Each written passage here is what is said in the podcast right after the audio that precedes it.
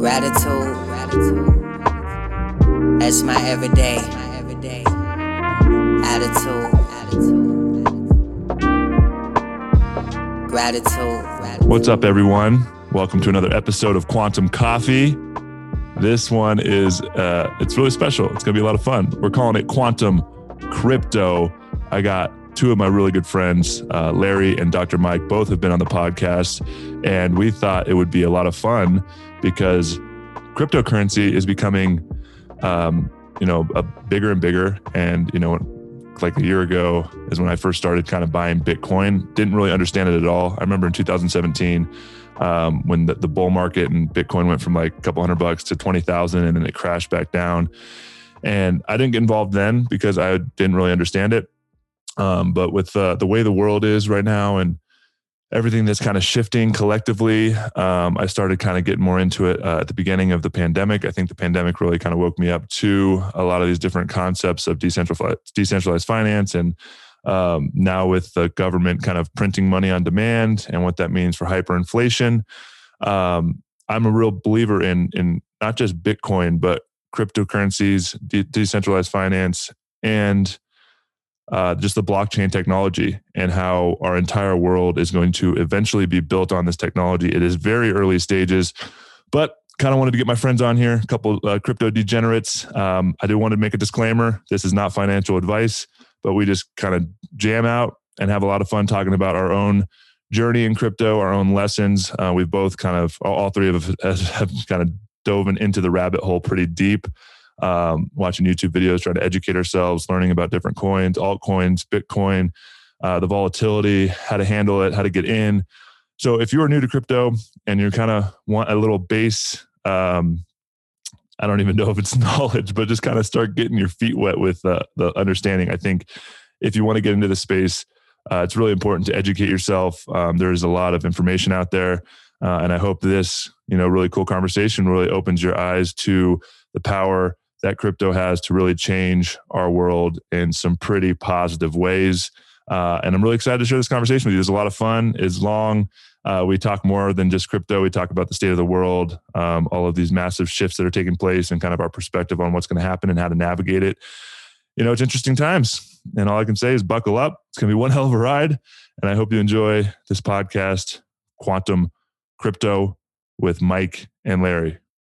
Before we get started, though, I want to announce or just talk about my company, the Heart Collective. Um, we have uh, we host our first retreat in June. It went absolutely incredibly well, and really excited about our next retreat coming up first weekend of September.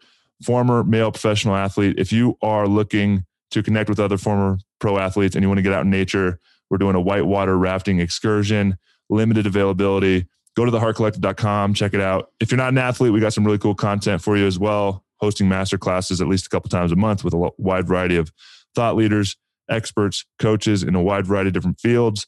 Um, go to theheartcollective.com, check it out, sign up for the newsletter, uh, and stay up to date with all of the amazing things we're building out. Also, want to shout out um, my wife's company, growmotely.com. They are changing the world.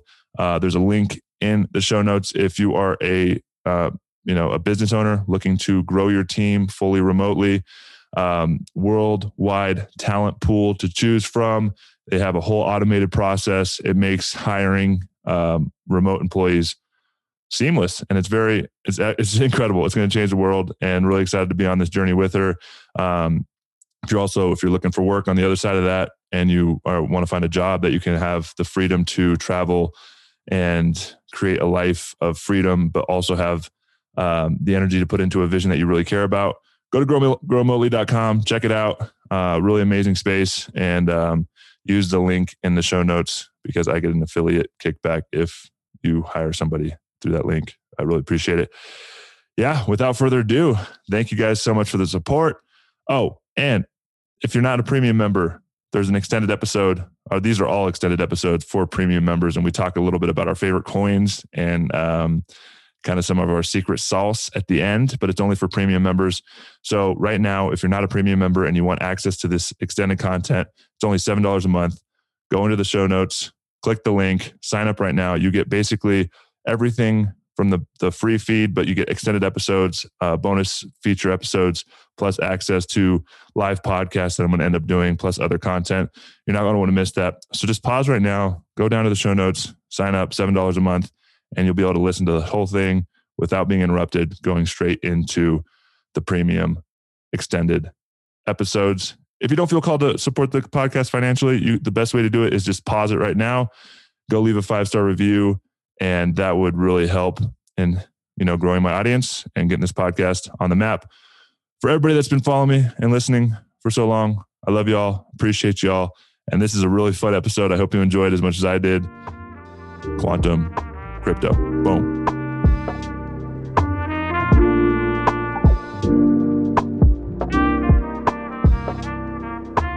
All right, what's up, everyone? Welcome to a very special episode of Quantum Coffee. We're calling it Quantum Crypto because crypto is all the craze nowadays. And I got a couple of degenerates here. Both of them have been on the podcast Larry and Dr. Mike. Dr. Mike's, this is like the seventh time he's been on the podcast. Um, part of the genesis of this entire podcast, our conversations have been so epic. Larry, really excited to have you on talking crypto. Um, where should we start? I mean, this crypto craze, right? It's becoming a lot more in our awareness, a lot more accessible. Um, not really understanding what crypto was for me personally six months ago, and really diving into the rabbit hole deeply. I mean, it's funny. I was just talking to Sarah.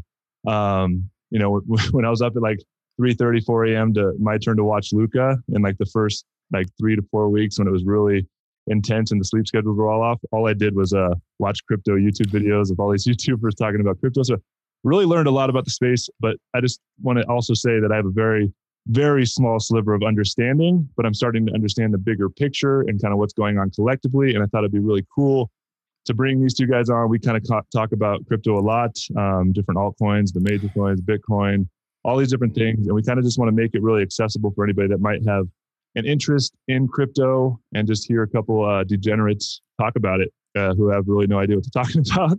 Uh, and I do need to say, like they say on all the YouTube videos, this is not financial advice. This is just educational content. Little disclaimer. Larry, talk a little bit about your crypto journey over the last uh, couple years. Have you been in it for a while? Oh, absolutely. And and it's exciting to be here, especially because um, we all do have different backgrounds and how we got into the space. And what's exciting is that Dr. Mike has been in the crypto space for a while, but just sitting on the sidelines. He's quiet about it. It's but for for me, I mean, very similar to your path, Joe, where I became very urgent about crypto about I would say roughly eight months ago. I knew that this was a technology that was going to absolutely disrupt the world that we live in, but it became more clear how that disruption was going to happen. So I started going deeper and deeper down the rabbit hole.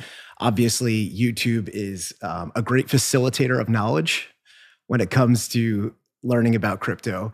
Um, there's a lot of opinions, but there's a lot of people who give you an unbiased view of what is really happening. And for me, the way I look at it as is you think about the internet when late 90s, early 2000s, we knew that it was going to be a thing and that there was going to be some big players in that space, but we didn't really know who the players were going to be. But there's an undeniable fact that this was a technology that was going to change our lives. And just like what we're experiencing now, is that there are people that are threatened by a movement and they want to stomp it out and they want to suppress it and they want it to go away. But I don't see that happening. So for me, I became very urgent about crypto when I started to understand what's happening. And we're actually, it's funny, timing wise, we're starting to see the peak of fear within our government and all these other um, organizations that you know are, are fearful of decentralization so for me i just want to be on the right side of history um, yes obviously it's an investment but um, i so my personal path was really starting to dive in through YouTube. Um, you know, I watch JRNY Crypto, I think is a fantastic channel to get unbiased news, understand what's going on, and then just I went deeper and deeper into understanding fundamentals. And you know, now I'm starting to learn how to read read charts. Um, I still feel like a dum dum. baby. exactly. I mean, I still feel like a dum dum doing it, but you know, I'm I'm, I'm getting there. So, um, you know, the last eight months, I'd spend at least a couple hours a day on just researching and understanding the entire space and really understanding all these different projects and what they're working on to figure out, you know, where my money is best invested. Because in the end, these are the things that are going to be changing the way that we transact as humans. Mm, yeah, no It's- doubt. And it's so early still, right? I mean, it's really exciting because this is the future and the market's obviously very volatile and it's really kind of hard to stomach if you don't have the money for it.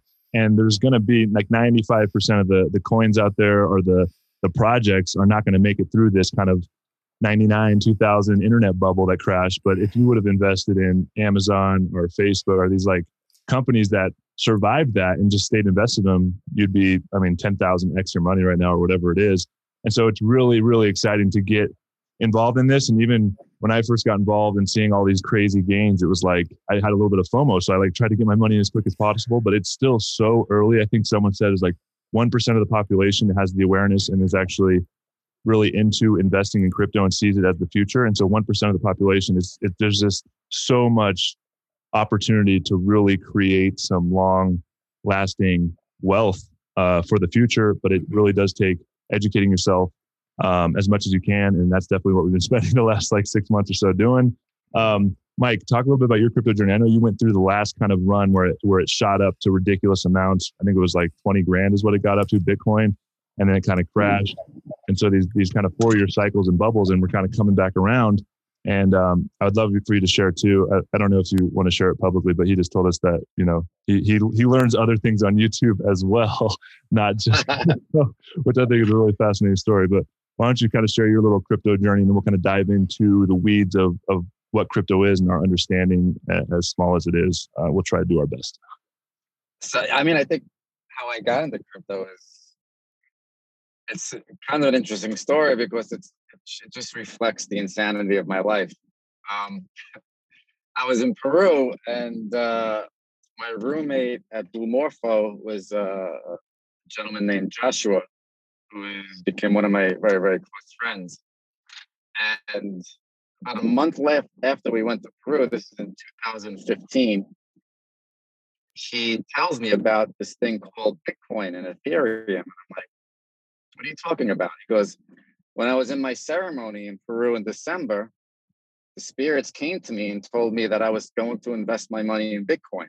And at the time, he had no clue what the hell Bitcoin was. And then he did all his research. And then he told me about it. So the, my first Bitcoin was in 2015. And I bought my first Bitcoin for 435 bucks, I think. Woo! Yeehaw. I love it. So you are sitting pretty, huh? So yeah. So I mean, since then, it's kind of been an interesting journey. So I, I bought a few Bitcoin at that time. And then, you know, I kind of followed it. I didn't really invest much more than that. Um, what happened was things started really, really moving in like 2016, 2017, when after the Bitcoin halving. So there's these cycles that start when Bitcoin kind of halves and it starts this kind of cycle that creates this bull run historically that creates almost like a parabolic move at the end. Uh, and then everything kind of drops. So 2017, 2018, Bitcoin went up to about $20,000. It was, in, I believe, December of 2017. And then after that, the altcoins followed and their parabolic move and everything spiked up. Uh, it was kind of new to me, so I lost everything that I gained. Well, I didn't sell it in time to the amount of, um, and having gone from making so much money to losing it all uh, was kind of traumatic for me. So I left the 2017, 2018 bull run like a little bit shell shocked, like most people that went through 2017, 2018. I think most people that went through 2017, 2018 left that feeling like, holy shit, what the hell happened? I had all this money, and then the next thing you know, it's just all gone. Did you sell? Did you sell your coins? No, no, no, I didn't sell. I stayed in it the whole time. So nothing So- was lost. Yeah. You only lose when you sell. So nothing was Locking lost. those losses. Yeah. I love it. So if you're watching this on YouTube, make sure you guys hit the subscribe button. Uh, we're just having fun jamming about crypto right now. And, you know, this is kind of our own journey, but I'd love to dive in just to share our kind of own personal understanding of what crypto is and and the power that it really has. And there's a lot to dive in here, so we can kind of just flow. But um, maybe let's talk about Bitcoin as the kind of first cryptocurrency and the algorithm that it's built on and kind of the the back end how it actually works and from my brief understanding there's going to be the scarcity is one of the biggest things right there's only so many bitcoin that will ever be printed and that's 21 million and dr mike was talking about that the bitcoin halvings which i think happen about every four years and so you know there's a lot of terminology they use like mining bitcoin. So what miners do that in order for it to be decentralized there's not a kind of intermediary party that handles the ledger. It's kind of distributed amongst people that have the computing power to approve transactions and basically handle it. And that's through all these different systems. And those people that decide to do that set up you know this this kind of higher tech good kind of processing cards to process transactions. And those people are called miners. And what happens is every time you approve transactions there's a competition of all the people that are mining to approve those transactions and the people that do it get a fraction of a bitcoin every time they do and so Bitcoin is getting paid out to the people that are helping it be decentralized and kind of helping the system work. And the halving happens when each one of those Bitcoins every four years, when the halving happens, you're going to make half as many Bitcoin for the same amount of processing power on the ledger, right? And I think at this time, there's about 18.5 million Bitcoin printed. And so over the next, I don't even know how long until all of them are going to be available, but it's just going to continue to halve until there's like the whole world is going to be fighting for that one Bitcoin. And since it's scarce, it's, it, there's only a set number of amount. That's what's going to keep the value going up. Um, and then we can kind of talk into the, the altcoins and utility of all the different blockchain technology. But let's kind of describe a little bit of Bitcoin. Go ahead, Larry. What do you got? Well, something came up. So currently, right now, there are 48 million millionaires that exist within the world. And you said there's 18.5 million Bitcoin.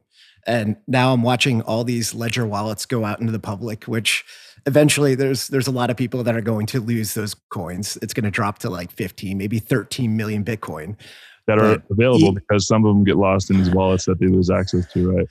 Correct. So now you think about it. So now there's 48 million millionaires. Now, if every single one of them just wanted to have one Bitcoin, that's impossible.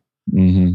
So the the scarcity does become real and I've, I've i have a lot of faith especially in the younger generation because they value digital assets a lot more than gold and silver you know so when we think about what we're investing in we're not investing in what's working now we should be looking further down the road in what the future really sees as valuable so to me, I'm not a big Bitcoin holder. Um, I like holding altcoins, uh, but eventually the plan was to you know move some of that currency into bitcoin because ultimately it is going to be the the store of wealth and I, I do believe transacting on bitcoin is going to be difficult because what you're describing proof of work um, is is a it, it's a tricky concept it requires a lot of computational power to to manage and it's not really designed for for um, for transacting but for holding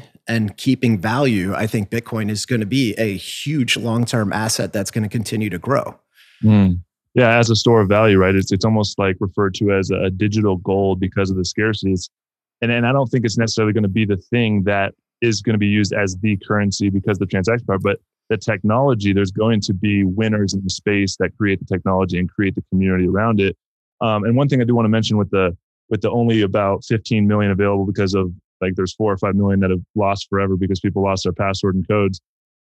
In, you can split one Bitcoin up into eight eight decimal points deep, right? So it's not like one Bitcoin. It's you can like kind of fraction it up into those eight, and the smallest um, unit is called a satoshi, which is Satoshi Nakamoto is the you know synonym or pseudonym for the person that made it, group of people, whatever it is he's anonymous. Nobody really knows who created it, which is kind of adds to the mystique of the whole thing, which I think is really quite fascinating. Um, that it, it, decentralized thing, and then the person that created it is not taking credit. Maybe there's a longer term play where this person comes out and he's the person that mined all these Bitcoin and he becomes one of the wealthiest people in the world because of it. I think there's a lot of different theories out there about that. Um, but yeah, let's talk a little bit about um, Bitcoin. I don't know. Let's talk about altcoins because you talked about altcoins. So what's the difference between like Bitcoin and then you start talking about these altcoins and how do they play a role in this new development of, of cryptocurrency and blockchain technology? Yeah, I mean, I'll, I'll, I'll, yeah, I'll, I'll start off from kind of what was going on back in the day in 2017, 2018. So you had, you know, your Bitcoin, and we just kind of went over that. And then they started coming out with a lot of these other coins that are based on the same uh, similar blockchain technologies, but kind of using different formats, right? And so you have Ethereum. And they started coming out with these things called smart contracts, which are these like contracts that are written into the into the blockchain that will enable, like, for example, if you want to, you know, sell something, there'll be the contract that's like directly written into that into that blockchain. So now you're getting all these coins that are coming out with their own kind of code based on on on blockchain that have like different utilities. Like back in 2017, we're talking a lot about XRP being used as a, a remittance coin, you know, for like cross-border transactions and bank transactions to save you know billions and billions of dollars and for the transaction to happen, you know, quicker and more efficient. Um, you know, and then since then, the, the space has developed almost like infinitely to where you have different uh, different uh, smart contract platforms. And so not just Ethereum, you have another smart uh, smart contract platform called Polkadot, another one called Cardano, another one Solana. And then off of these smart contract platforms, you can have an infinite number of of uh, let's call them parachains, right? And you can develop I don't know. It just it just it just kind of goes exponentially, and, and me like even dis- discussing it and describing it, my brain is kind of expanding exponentially to what to me is is the most exciting or one of the most exciting things about cryptocurrency in general is decentralized finance, which is the ability for people, just regular people and unbanked people, from rich to poor, to lend and borrow money and earn interest on their crypto without the banking system. Yeah. yeah I think the biggest thing is, right? Like when we talk about decentralized finance and cryptocurrencies, right now, especially in the US, we have to use a third party intermediary to transfer money. So if I have $20,000 in my bank account, I can't really access that unless I get permission from my bank. It's closed on the weekend. So if I need money I can't really go withdraw it. And then if I want to wire over a certain amount, I think it's like a thousand bucks. I actually need to go into the bank, sign papers, get permission to send my money over from my bank to Larry's bank. And then it takes time and it costs money. And so this this idea of really evolving past needing that because of the technology that we've been able to develop and this these smart contracts, the really exciting thing is there's a lot more utility besides finance, right? It creates this transparency where everything is tracked on the ledger on the blockchain and you can actually go back and look. So if you do a transaction, um, I think a, a, good example is like, let's say you have a smart contract for your house and you are the owner and you have a contract and every builder that comes to work on your house, their smart contracts interacting with your house as a smart contract. And, you know, for five years down the line, if let's say your plumbing's broken, you can actually go back and see who built it, what materials they use. It's all there for you to see. And if you sell that house, there's going to be a history that is tracked through the blockchain, the ledger. And you know, there's even more utility past that. It's it, it, they're, they're talking about using it for voting systems, right? Because you you can't mess with it. It's it's it's transparent. You get you get a code, a number, you put in your vote, and so there's really exciting use cases for this technology to really infiltrate. And I've heard, you know, I had someone on the podcast. I think it was it was Ted um. Uh, you guys can go listen to his past episode. We talk a little bit about this, but he says, you know, right now you wouldn't say, yeah, I built my I built my business with the internet. It's just like it's a part of our lives, right? Like back in 99, 2000, everybody knew it was this really exciting thing. 10 years from now, you're not going to be like, hey, I built my business with blockchain. It's going to be such a part, it's, it's going to be obvious, right? And so there's a lot of exciting use cases. And one thing I think I hear from a lot of people that that we can kind of talk talk through and talk about is, you know, Bitcoin doesn't have any value. There's no inherent value, right? It's it's it's not backed by anything. And so, you know, for me, that was a big thing too. It's like it's kind of this this fake thing that was created, but even all monetary systems are just energy, right? It's a belief structure. So people that believe in it, it's gotten to a point where so many people believe in it, it's going to exist on what scale and what kind of cryptocurrency makes it out on top. That's you know up for debate and like what's going to happen because um, that's constantly shifting. But the technology is here to stay. So why don't you guys talk about uh, maybe Larry talk about kind of Bitcoin and how it has value if it's not really backed by anything, and then you can kind of bring in fiat currency and, and the belief system around that. Well, that microphone right there in front of you doesn't have value unless somebody is willing to pay you for that microphone. Mm. I mean, hmm. n- nothing truly has value. Um, I just find that the the old guard has a hard time understanding. There's a lot of people that still don't embrace the fact that the internet is a thing, but there is the old guard that absolutely doesn't see that there's value in Bitcoin and they say it's a scam. I mean, it's it's it's crazy because we're going to look back about 10 years down the road at these times and a lot of these comments are not going to age very well.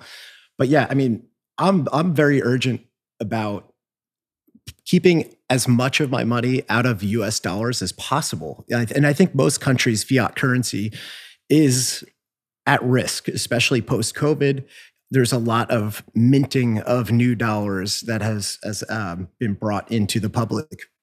So for me, the best protection of my my value of my worth is by putting it into something that I know has the potentiality to not diminish a minimum of 5% every single year, which is the US dollar. So yeah, um, let me let me just kind of just so so so what Larry's talking about is this idea of, and potential for hyperinflation. Like inflation happens naturally, which is the devaluing of the dollar by printing money. I think they try to keep it under 3% a year. But when you add money through stimulus packages, like the ones they've done multiple times throughout COVID, um, you know, on the surface, it looks like a good thing because they're trying to take care of people who maybe can't work, trying to keep the economy afloat. But the more money that you print and put into the system, actually devalues the dollar, which is what inflation is. And if you do that too much, it creates this runaway. And there's plenty of examples throughout history where governments have done this and they haven't been able to get it under control. One example is in a book I was reading. It happened in Germany in like, like the early 1930s, and it went from they, they were they were actually printing one trillion dollar notes because their hyperinflation got so out of hand that it went from like you know one twenty dollar bill to twenty dollar bill in the U.S. Over three years, that twenty dollar bill was worth you know, like one a one trillion dollar note was worth 20 US dollars. And it, that's the devalue of their currency. And it's really a quite frightening thing. And you look back at how much money we've printed and put into the system over the last year, I think it's like 35 or 40% of the money in circulation was printed in the last year and a half. And it's fascinating. The cool thing about understanding that is, you know, what fiat currency isn't really real either, right? And especially if the US government or the Fed, I don't really know how all of that works in the weeds, but they can just print money out of nowhere. And it's making me question, like, why am I even paying taxes if they can just print money and use it to build things? And the cool thing about Bitcoin and these cryptocurrency technologies is nobody can print more Bitcoin. It's a finite amount and it's going to stay that way forever. And so I think understanding that, you know, it's, it's, it's definitely a place to put some money in. And it's definitely very risky still and it's very volatile. So it's not like we're saying like put half your money in there. But I've come to a point in realization that you know, at this point, I think it's pretty reckless if you don't put at least 1% of your portfolio in either Bitcoin or other cryptocurrencies because it's so early still, but it's, it's really smart to diversify into the future of what that is. Mike, anything to add? Yeah, but, yeah I mean, I, when you brought up the fact that I wouldn't, I wouldn't say a fact, but the, the remark that Bitcoin is risky, but it's been one of the best performing assets since its inception.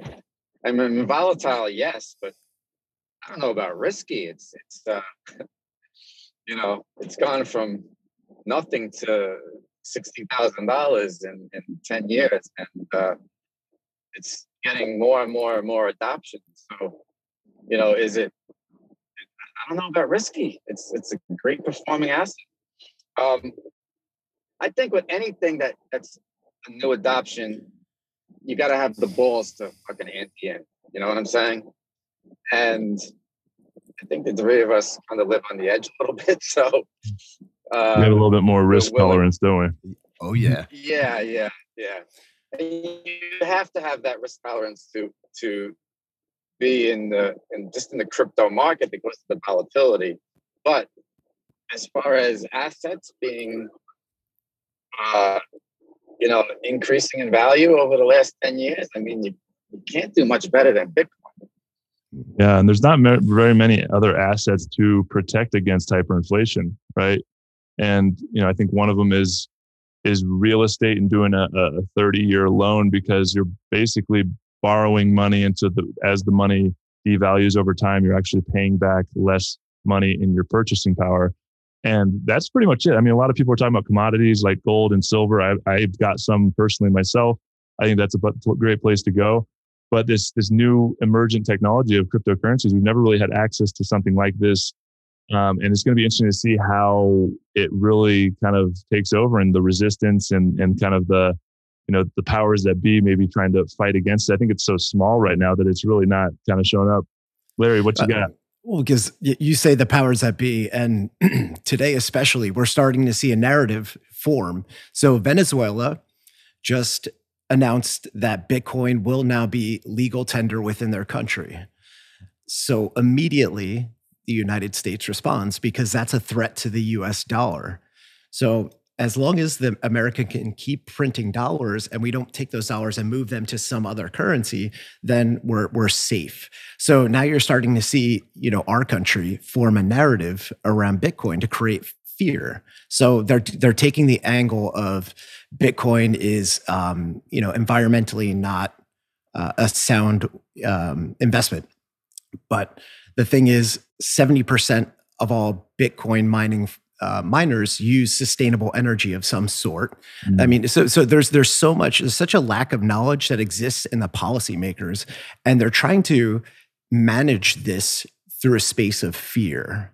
And to me, like that's where the red flag always goes up is if somebody is trying to make me take action from a space of fear, like now I'm starting to pay attention. What what is your core core intention? you know for for the united states it's okay we need to keep printing money in but we have to keep making it valuable and it's just it's not realistic it's not a it's not a good long-term play in my eyes so I mean, we're we're in the midst of right now. You know, Elizabeth Warren was the, the person that's kind of leading the charge right now with with this narrative around the you know inefficiency of Bitcoin, and and it's tough because most people don't really understand it I mean, it you know it even took me a lot of time to really deeply understand it. So they just see a headline and they respond and they react and they go, "Oh, Bitcoin bad," and then the problem is is that then everyone associates all cryptocurrencies, all projects with Bitcoin, and yes, like Bitcoin is inefficient compared to a lot of these other projects that are proof of stake, which is something we can go a little bit deeper in um, if if we choose to. But, yeah, I would love to kind of to get your thoughts on on the difference between proof of work and proof of stake because I'm unfamiliar with it as well. But you can finish your thought and we'll dive into that in a little bit. Yeah. So the the problem though is that all people hear is Bitcoin and they lump the entire universe into one thing because that's the surface level understanding that most people have. But then there's projects like Cardano is my favorite project personally, not financial advice. Um, I'm, I'm a big advocate for Cardano because they're creating a system that's hyper efficient. It uses one one millionth of a, I think it's one one millionth of the power consumption that Bitcoin uh, uses to transact. So, you know how they do that? Like, why is that the proof of stake, proof of work difference? Correct. So, proof of so now this is where I'm going to butcher this, but um, not financial advice. We are newbies. just a just a disclaimer. but Do yeah, not I mean, take I mean, what we're saying and go tell your friends that this is what it is. Yeah, I mean, so proof of stake is the the the newer platform that smart contracts are being built upon, and the they call it proof of stake because it's managed by people who actually own that asset. So now instead of having a few um, Bitcoin miners with their their PC rigs, um, they originally were the ones that would like determine you know which transactions are real or not. Now with proof of stake, you can and also get reward and also get rewarded for that too. C- correct. Yeah. Now with with proof of stake, uh, anyone with a home PC can now be involved in the Network. the network correct so you don't it doesn't require these massive farms and it becomes even more to me it becomes even more decentralized because it's spread out amongst um, the people who own more of that that coin so it's the, the reason it's the reason it's a better system is because it is it, so suppose i own a considerable amount of cardano which we were talking about it would behoove me to um, make decisions that aren't in the best interest of the coin. So it, it's it's basically whoever is like more deeply invested in it. You're not gonna un you're not gonna make decisions that um, are that go against the currency essentially. Um, I'm I'm kind of butchering it, and Mike, I'd love to hear your perspective on this because I know you're you're a Polkadot lover. You love smart contracts. basically didn't butcher it by lending out your your coin to the network you become part of the network which which increases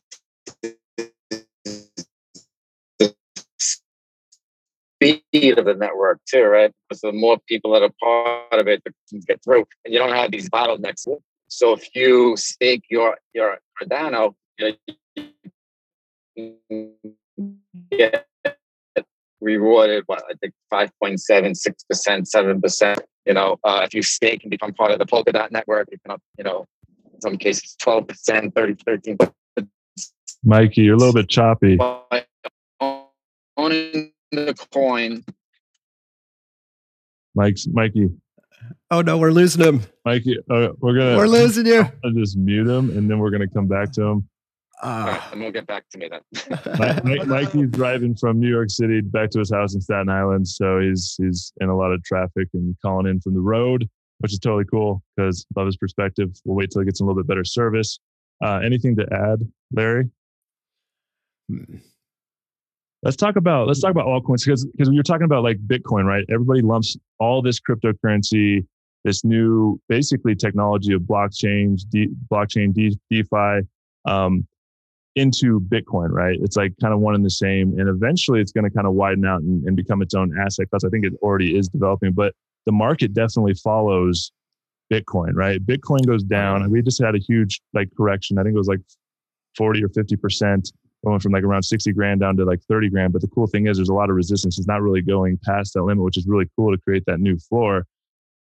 But um, there's a lot of volatility, right? And I think it the, the the market dominance is a big big key indicator for um, for cryptocurrencies and the traders. And so I think it's around 40 45 percent of the money in the crypto market is in Bitcoin.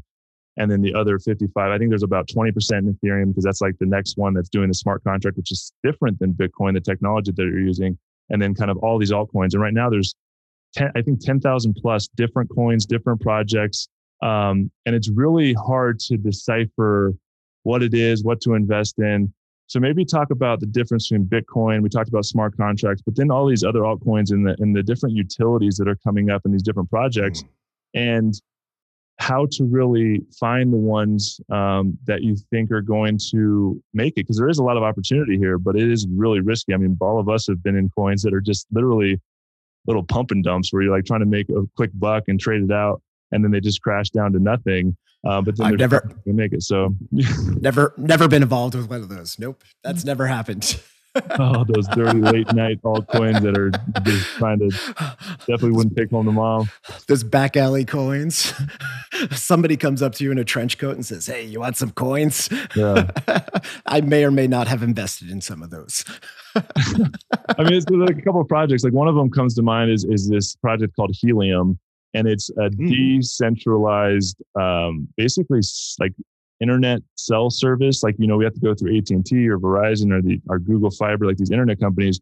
And what this company is doing is you get a uh, basically like a modem that they create custom for this thing. You plug it into your house and you provide basically that internet for your immediate vicinity and neighborhood. And the, the idea is the more people that can kind of do this, while you're providing them with that service, you're actually getting paid in the Helium token. Um, that's just a real world utility example of this. We talked about the smart contracts with the houses and everything, and, and the voting and all these different different projects. So, what are some uh, some different projects that you see out there that actually have utility building on this blockchain technology? Well, it's funny you say helium. So, so my mentor in life, I have a uncle Michael who is um, like very conservative kind of guy. Um, he's an old Wall Street guy, and he um, taught me everything I know about like business management, leadership, and but he's he's not somebody that I would ever imagine being in in the crypto space. So I wind up like opening the, the the conversation with him with a little bit of curiosity, and he's like, "Oh yeah, I'm in. He's like helium. He, so now he has a helium, uh, I think it's a modem or a router. He yeah. has one of those in his house and he has multiple that he's been deploying at other people's houses. So I'm like, whoa, like pump the brakes. Like I was very impressed with the fact that like this is somebody who's extremely conservative, but is also in the space. Um, but yeah, so, so um, it's, it's interesting because, you know, th- the thing I look at is like what are the things that have longevity? What are we what do i see myself as a consumer transacting upon? That's the lens that i look at a lot of this through. Um, so with bitcoin going back to the point like we're not going to really transact on bitcoin. It's not not really going to be a, a, thing. But there's um, different platforms like kusama polkadot ada that are creating real world application where so i have a car dealership um, don't judge me. So uh, you know so I'm, I'm in that space but the most i can woke car dealer in new jersey. Uh, possibly the world. I was going to say it's a low bar. New jersey there's not a lot of woke people in new jersey. No no offense to my new jersey brethren.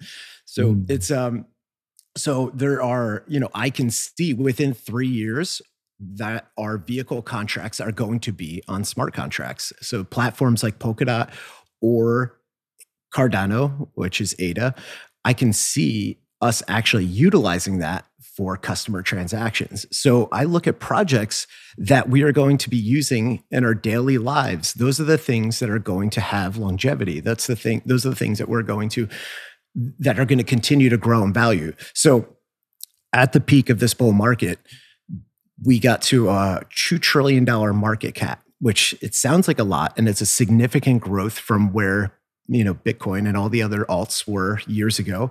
But realistically, that's such a low ceiling. Like minimum, I believe in the next two to three years, you're going to see about a $10 trillion market cap for all of these. So that means that with me if I own ADA and I'm buying it at a dollar fifty right now, it's going to be worth probably fifteen dollars. You know, based on, on on market cap. So realistically, I'm looking at projects like ADA, like Polkadot, that have that longevity, because in the end, is that I know dollars spent right now are going to grow because the projects that aren't really, you know, helping um, human problems, they're not they're not actually fixing anything are going to go away. Like there's a lot of these like shit coins, I guess you'd call them. Um, you know, like SafeMoon and Shiba Inu, and and there's a lot of coins that have have come up to. They yeah, don't solve Dogecoin, right? Everybody's talking about Dogecoin. Doge. Doge, and they don't really solve a, uh, an issue. Like so, they, they're they're they're going to see a catastrophic rise as everyone FOMO's in, and then crash. But realistically, long term, they're not fixing anything. They're not solving real world problems. So I look at from an investment standpoint, what is solving real issues within our world, and that's where your money should go. And mm-hmm. that's not financial advice. Yeah, and I just want to reiterate that the really amazing, incredible opportunity to make some real life changing money doing this, not financial advice, but we're talking about market cap, right? That's a big thing to look at with these coins. If you go to something like coinmarketcap.com, it will rank in order the market caps of each coin. Obviously, Bitcoin, I have it up right now. Bitcoin sitting at the top currently at $686 billion of value in the Bitcoin ecosystem. The next highest one is Ethereum, which is 287 billion. And then the, you know, Cardano sitting at around 50 billion. And so for Cardano, the cool and really exciting thing for Cardano and Polkadot, these smart contract ecosystems that are being created, they really have a huge chance utility wise to really take over that market cap into the trillions of dollars once people actually start adopting this as technology that's going to be infiltrated in, in everything we do in our daily lives. And so you look at the opportunity going from a 50 billion market cap even to a, a trillion dollars, which is very easily doable when more people start adopting this. I mean, that's a 20x right there. And so you're not going to find these kind of gains in the traditional stock market. And if you're keeping your money in in in the dollar, like it's it's an obvious certainty of devaluing that asset over time. And so it's just for me in, in talking about kind of this this big global transition that we're going through in the financial markets, and I kind of want to dive deep of, of what we think is going to happen. Um, there is a huge transition happening, and it's just really smart for you to just at least start dollar cost averaging into these into some of these coins. Anything to add on that, Mikey? Uh, yeah. How am I coming in now? A little bit better. Yeah, you're good, son. Oh God. Sorry, I was driving over the Verrazano Bridge. It's a little sketchy up there, you know. Mm. Um. Yeah, I'm. I'm with. I'm with both of you. I mean, I think there's so many different amazing projects that number one, I do the same thing. I try to look for, for projects that I would find value in. Like, shit, I need this. I would use this. Uh, I could see this changing the future of the world. Uh, and those are the ones that I'm, I'm I'm trying to invest in. You know, you brought up ADA, ADA, Cardano, Polkadot. You know, I think Ethereum with all the decentralized finance, and then you have NFTs. Uh, you know, built on on Ethereum. You know, these projects are like literally changing the world and changing the fabric of how everything is being done. Um, some of the smaller projects, and then that's what you got to look at. You got to look at some of the smaller projects that okay, maybe you'll invest in that aren't the big names like with the big market caps like an ADA or a Polkadot or a, or an Ethereum. Uh, and then you said, okay, how how can they change the world in the future, and will be they will they be around, and and do I like these projects? What are the teams behind these projects? Who's behind the projects? Uh, what kind of groundwork are they doing? And you know, this way you do the research and find stuff that kind of resonates with you. Mm. Um, I like, I, and I really, I mean, I'm kind of obsessed with with decentralized finance and and having the ability for people to you know get nice passive income uh, especially people that don't aren't privy to the financial systems that that we have in, in the western world. Uh, you know cardano is doing a lot of great things with africa right now. You know banking the unbanked. Um, there's uh, another one that i'm interested in called telcoin who's a, uh, a telecommunications digital remittance coin that is also banking the unbanked and allowing uh, transactions uh, from small nations like the Philippines to all over the world. Uh, and they're also building a decentralized finance platform so that people that don't have access to the banking system can actually gain passive income on on their on their finances. So you know, I look at things like that as as potential game changes and uh, projects like that that could affect people's lives all over the world. And those are the types of projects that really, really, really get me excited. But there's such an infinite number of projects that I don't know everybody can search one and see how it, it kind of resonates with them and how they think it could change the world and how they can help it. But what I love is is you're you're talking about you know projects that are building use cases in areas that absolutely need it, that their economies are are a mess and that their dollars aren't worth much, like with Cardano in Africa, where if if you're in Africa and you want to get a loan, the interest rates are just obscene because their their dollar consistently loses value. So what I love is that these projects are going into places to like prove that they work. They're going to the places that actually need the most focus to like restabilize their economies. And they're proving that this technology will actually help stabilize you know and it, and it actually the thing is it takes the power away from the politicians it takes a i mean and that's why it's it's, it's a huge threat but seeing you know all these projects start to build their use cases in these countries all that means is that they're going to you know we're going to prove that okay we can help stabilize the economy in africa. Then it's going to expand to you know less and less um, deficient markets. So it's it's it, it's exciting. I mean to me I, I look at like this this is we're at like the pinnacle of change that's happening in the world. And the fear narrative is getting to be so intense because the people that are most threatened by it are starting to realize that there is a power dynamic that's shifting. Mm. yeah. And i want to reiterate the opportunity here because this is a once in a millennia type opportunity. There's going to be a huge transfer of wealth through this technology and we are so early still. Like we said, 1% of the population's really starting to adopt this. And you look out collectively, like even, you know, me and you, Larry, over the last six months, we've kind of adopted it and being, you know, into the community and learning. There's more and more people that are, are starting to learn, starting to educate themselves. And so this is a really once in a life opportunity to get, you know, at least just a little bit of money in here, let it sit. And there's going to be this huge transfer of wealth that happens through this. And I think a big thing that we need to kind of discuss now is, is the how to. How do I get involved in buying Bitcoin and, you know, then kind of some of these dirtier alts or, you know, we talk about Bitcoin's the number one. Then we have the top 10, which are all like really high market caps that are all doing really big things. And then they're kind of the altcoins below that are very, very risky. And uh, some of them are going to pop for ridiculous gains, but finding those diamonds in the rough that are going to be long term solutions because it's going to constantly evolve. And there's going to be like 90% of the companies that make it through this thing aren't even built yet. And so starting to educate yourself and get involved in it and just kind of tracking it and seeing what it's all about and just kind of dollar cost averaging in, uh, especially because of the volatility. But let's talk about that, the how to. How do people, if they don't have any idea about crypto, you know, start educating themselves? I think I would recommend we can put some links in the in the show notes of some YouTubers that we watch that have really helped us. I know there's a few that we we all really watch and and and just learn a ton about the space. But how do people get involved if they have no idea what they're doing? What's that process like? For me, it's exchanges, I think, are always the gateway drug.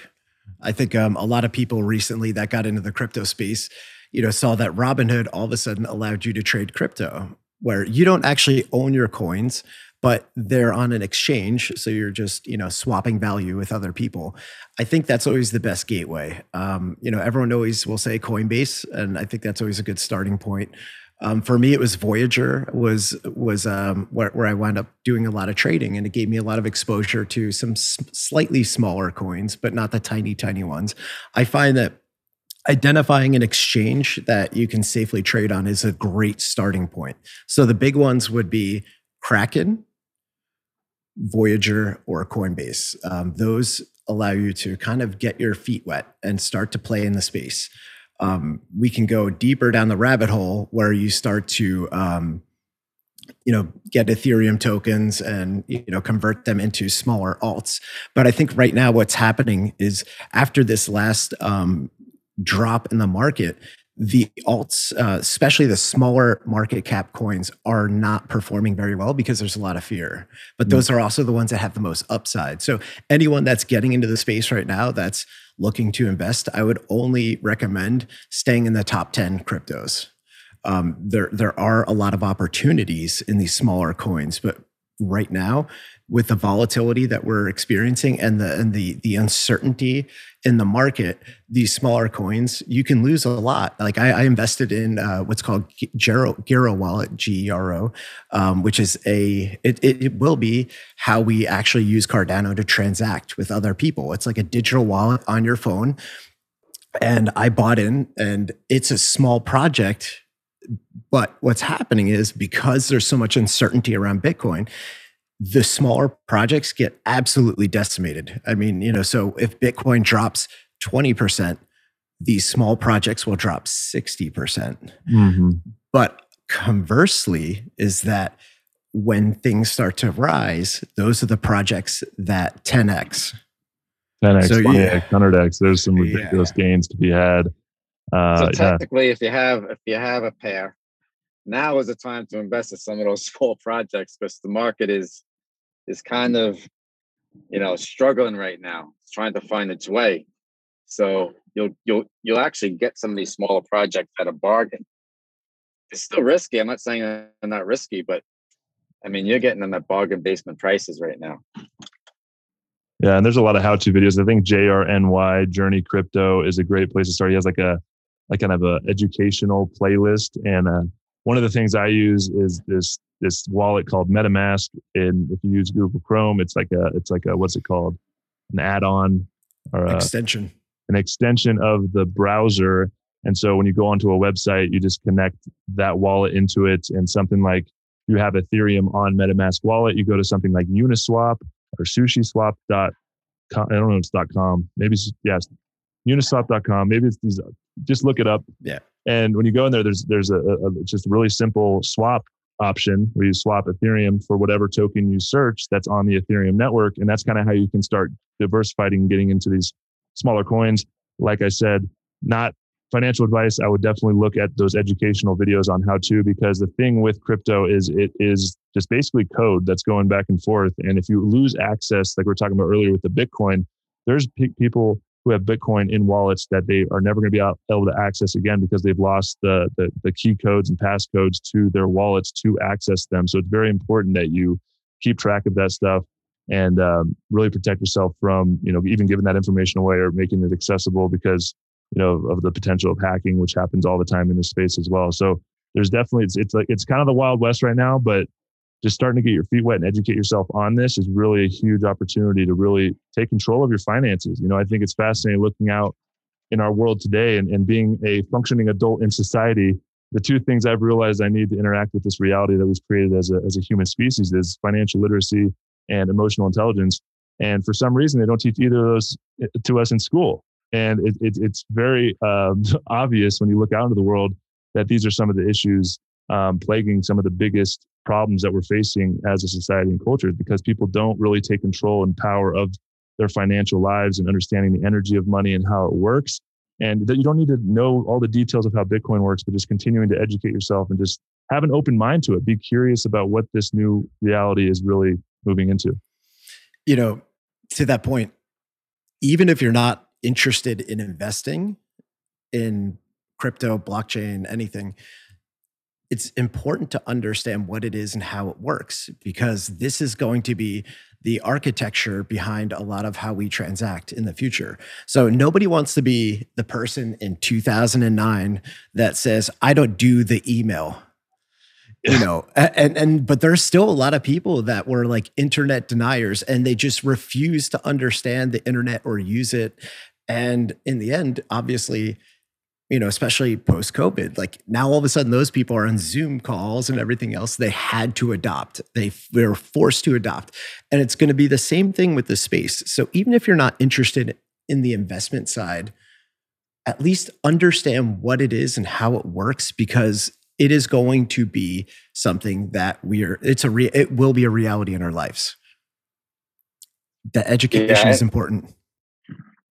Yeah and even in the investment side um i mean for me i think for all of us to be honest with you it's this is this is long term like you know it's nice to make the, the quick gains on the dirty alts like larry i mean larry there's nobody that I've, I've met. Larry gets those the, dirty, dirty alts. the dirty down alts. 2 a.m. Like trading. Don't tell my yeah. wife about these. the market doesn't close. my drinks at night. He's like, hey, pressing that button. I don't know if I should swap for this. I, uh, I, I, I think my MetaMask wallet might have syphilis. might. I have to um, prescribe you antibiotics last week for the MetaMask oh, I love it. So I no, I mean you can have this like these quick and dirty flings with these altcoins that can give you these big gains, but I think inevitably all of us are in it for the long term. Yeah, I think that's really important, right? Is is to is to if you're going to get into this space, really find the conviction of the technology and what it's going to do for humanity in the future. Because if you get in here, be like, oh, everybody's getting into Bitcoin, I'm going to FOMO in. There's quick bucks to be made the volatility of the market because it's so early right now that you know a couple the money moves and the and the the percentages shift pretty rapidly it's gonna it's gonna kind of it's gonna be hard to stomach it sometimes to watch that but if you can just dollar cost average in and trust that the technology is going to be the future which is what you know we've really developed the conviction within that that's really what matters if you're getting in here to invest you're going to be suckered out like i think a lot of people in the market started fomoing in and that 40% correction just a few weeks ago I think a lot of those people are going to be fearful to put their money back in because they thought they were going to make a quick buck. Um, and so I think it's really important to start educating yourself and understanding that the impact that this is really going to have uh, for all of us in the future. Yeah, I don't care about you know the volatility. The volatility is there, and maybe to be honest with you, it's like you know, having dealt with the, the, the crash in 2017 and really kind of experiencing that volatility firsthand and being a little bit traumatized from it for a little while and then coming back into the space and seeing it again, it almost doesn't faze me anymore, you know? It's like it doesn't faze me. Um, you know, because I see the direction that it's going, because I've seen the direction that it's gone in the past few years. And I and I I do, I have the conviction that this is going to change the world. Like this technology is changing the world. Like there's there's no doubt in my mind. And I don't know what it, what it, what it's going to look like. I mean, nobody can predict the future, and I don't know if it's going to take over, you know, centralized banking or run alongside centralized banking. I have no idea, but I know it's going to change the world. I'm, I'm, I'm pretty, I'm pretty sure. I'm sure of it. And you know, when you talk about the volatility, one thing that people always say is zoom out. So we always look at the short-term volatility. So you see all these massive ups and downs, but when you zoom out on the charts, you see this continual pattern of growth. But correct, like if you see an asset go um, drop 30 40% it is a punch in the gut. You're like whoa where's my money going? Why is it disappearing so fast? But in the end is that realistically it will continue to grow if you if you just zoom out on the charts. Yeah and the long the long game is really what we're playing as as investors right? And this opportunity let's let's talk because everybody likes to talk about price predictions and i think that's a fun thing to discuss so let's talk about what we think the price is going to be in five years or 10 years uh, with the price of Bitcoin, because everything else is kind of up for grabs. I guess we can talk about like Cardano and Polkadot. But right now, Bitcoin's sitting at $686 billion market cap. Like we said, there's only going to be about 15 million available. And so when people actually start really getting into this, that if you own one Bitcoin, I mean, if you can get to owning at least just one Bitcoin, and you understand the scarcity of it and that it's already a thing that is you know continuing to grow um, you know it's really quite fascinating. So it's at $36659 right now. What are the price predictions larry that you think bitcoin could reach in five years and then 10 years? Yeah, it's hard. It's hard to say because um, you know I'm not a big Bitcoin holder, and my my bigger interest is in all the other alts decoupling from Bitcoin, where they're not relying on the story or the narrative around Bitcoin. Um, but to me, I do see without a doubt in the next two years, a Bitcoin will be a minimum of a hundred thousand. I think that's probably a conservative estimate of what that's going to be worth. Um, regardless of what happens in this current market, you know, we're kind of going a little bit bearish, um, but I do see it being a minimum a hundred thousand dollars per Bitcoin um, because there is a lot of scarcity in in that space. Um, yeah. What about Cardano? So Cardano is, is it's kind of the leading smart contract. I mean, I guess Ethereum is because Ethereum's actually working. Yeah. Cardano is still very. I think they've actually launched all of their technology. It's all like very much in this this building phase, but they're getting very close to launching it. Cardano is at a forty nine billion dollar market cap at a price of a dollar fifty five. Where do you see that being? You know, and do you think it might top so, Bitcoin as far as total market cap? Um, I don't. I don't think it'll ever top Bitcoin. Um, but but I will say that when you look at Cardano and the leadership within the the group, so Cardano was started by a guy Robert Hoskins who was the original three creators of Ethereum. So the three guys Charles. that created Ethereum. Yes, Charles Hoskins. Sorry. Yes. Um, so so he was um, one of three people that you know were the originators of ethereum but he had a different um, perspective. So ethereum's uh, philosophy is build it quick and adapt versus cardano is like we, they understand the responsibility on their shoulders to make sure that their code is dialed in so that that people don't lose millions of dollars. So they've been painstakingly slow about rolling out their projects. So the reason Cardano is so cheap, like you can buy for $1.50 right now as of this conversation, the reason it's inexpensive is because we haven't actually seen the practical application go live yet. So um, they have their Goguen launch that's happening in the next month. I won't go too into the weeds with that, but you're going to start seeing that they're they're rolling out the actual practical application of their coin. 70% of the people that own their Cardano are currently staking it, which means they're providing liquidity and they're not trading it. So what's going to happen is as Cardano starts to roll out real use cases, they're going to there's going to be what they call a supply shock and people are going to try to purchase the coin but a lot of it will be uh, kind of tied up in staking so personally i mean I've, I've seen this prediction a lot of other people say the same thing but i think by year end cardano should be in the range of eight to eight to ten dollars, assuming that the market stabilizes. The problem though is that Bitcoin has the potentiality of completely disrupting Cardano, even though the narrative around Cardano is completely different. Like it is the most energy efficient way of transacting and like moving finances around. Yet, when Elizabeth Warren goes on and talks about how Bitcoin is like this dirty thing that's killing the environment, Cardano tanks with it. So by the end of the year, I think as people understand what that project is and it gets decoupled from Bitcoin, it should easily see, I would say, an eight to ten dollar yeah. coin.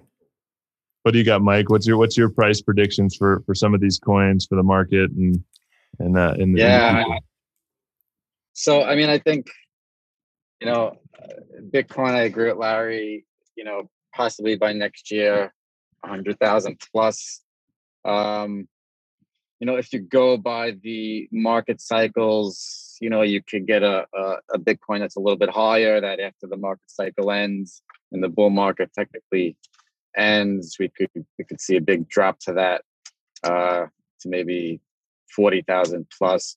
I think long term, obviously, you know, because of the supply and demand and the and and just Bitcoin being just a superior asset class better than gold and, and some other things that you're going to be looking at a million dollar bitcoin eventually five ten years down the road. There's no doubt. I mean there's only i mean he talked about how many how many millionaires there are in the world.